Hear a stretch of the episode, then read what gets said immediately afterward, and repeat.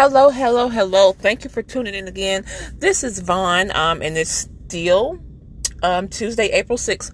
This is something that the Lord spoke to me this morning, and I heard clear as day take your cues from heaven. Take your cues from heaven. In other words, take your direction from God. Pray about it, but ultimately, it's up to you and God. Whatever it is you're supposed to be doing, whatever business you're supposed to be starting, whatever you're supposed to be doing as far as your career, your life, your marriage, your children, the processes and things of life that we're going to go through. Take your cues from heaven. People will have all kind of opinions on what you need to do.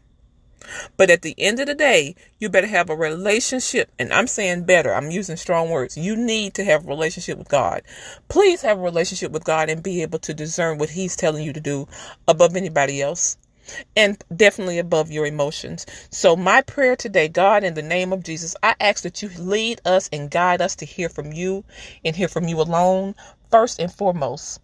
God, I want us to all have a clear understanding of the direction that you have for our life, God. We want to hear from you. We need to hear from you, God. We need a clear understanding, God, of the next move that you have called us to, God. Open our ears, God, to receive what you have to say, God. Open our hearts to understand and accept the things that you have called us to, God. Help us to rely on your word. Help us to rely on the Holy Spirit and the Holy Ghost to make the next move that we need to make, God. Help all help us to under the understand the decisions and help us to have faith and trust in you to execute what you have called us to do, God. Give us faith to walk out this journey, God. Increase our faith, Lord. Proverbs 3 5 and 6 says, Trust in the Lord with all your heart and lean not to your own understanding, but in all your ways acknowledge him, and he shall direct your paths, God. Direct our path, God. Order our steps in you, God. Not in what our friends say, not in what our families say, God, but you lead us, God. God, you lead us, you direct us, you order our steps, God, and you direct our life, orchestrate our life, God, for the way that you want it to be.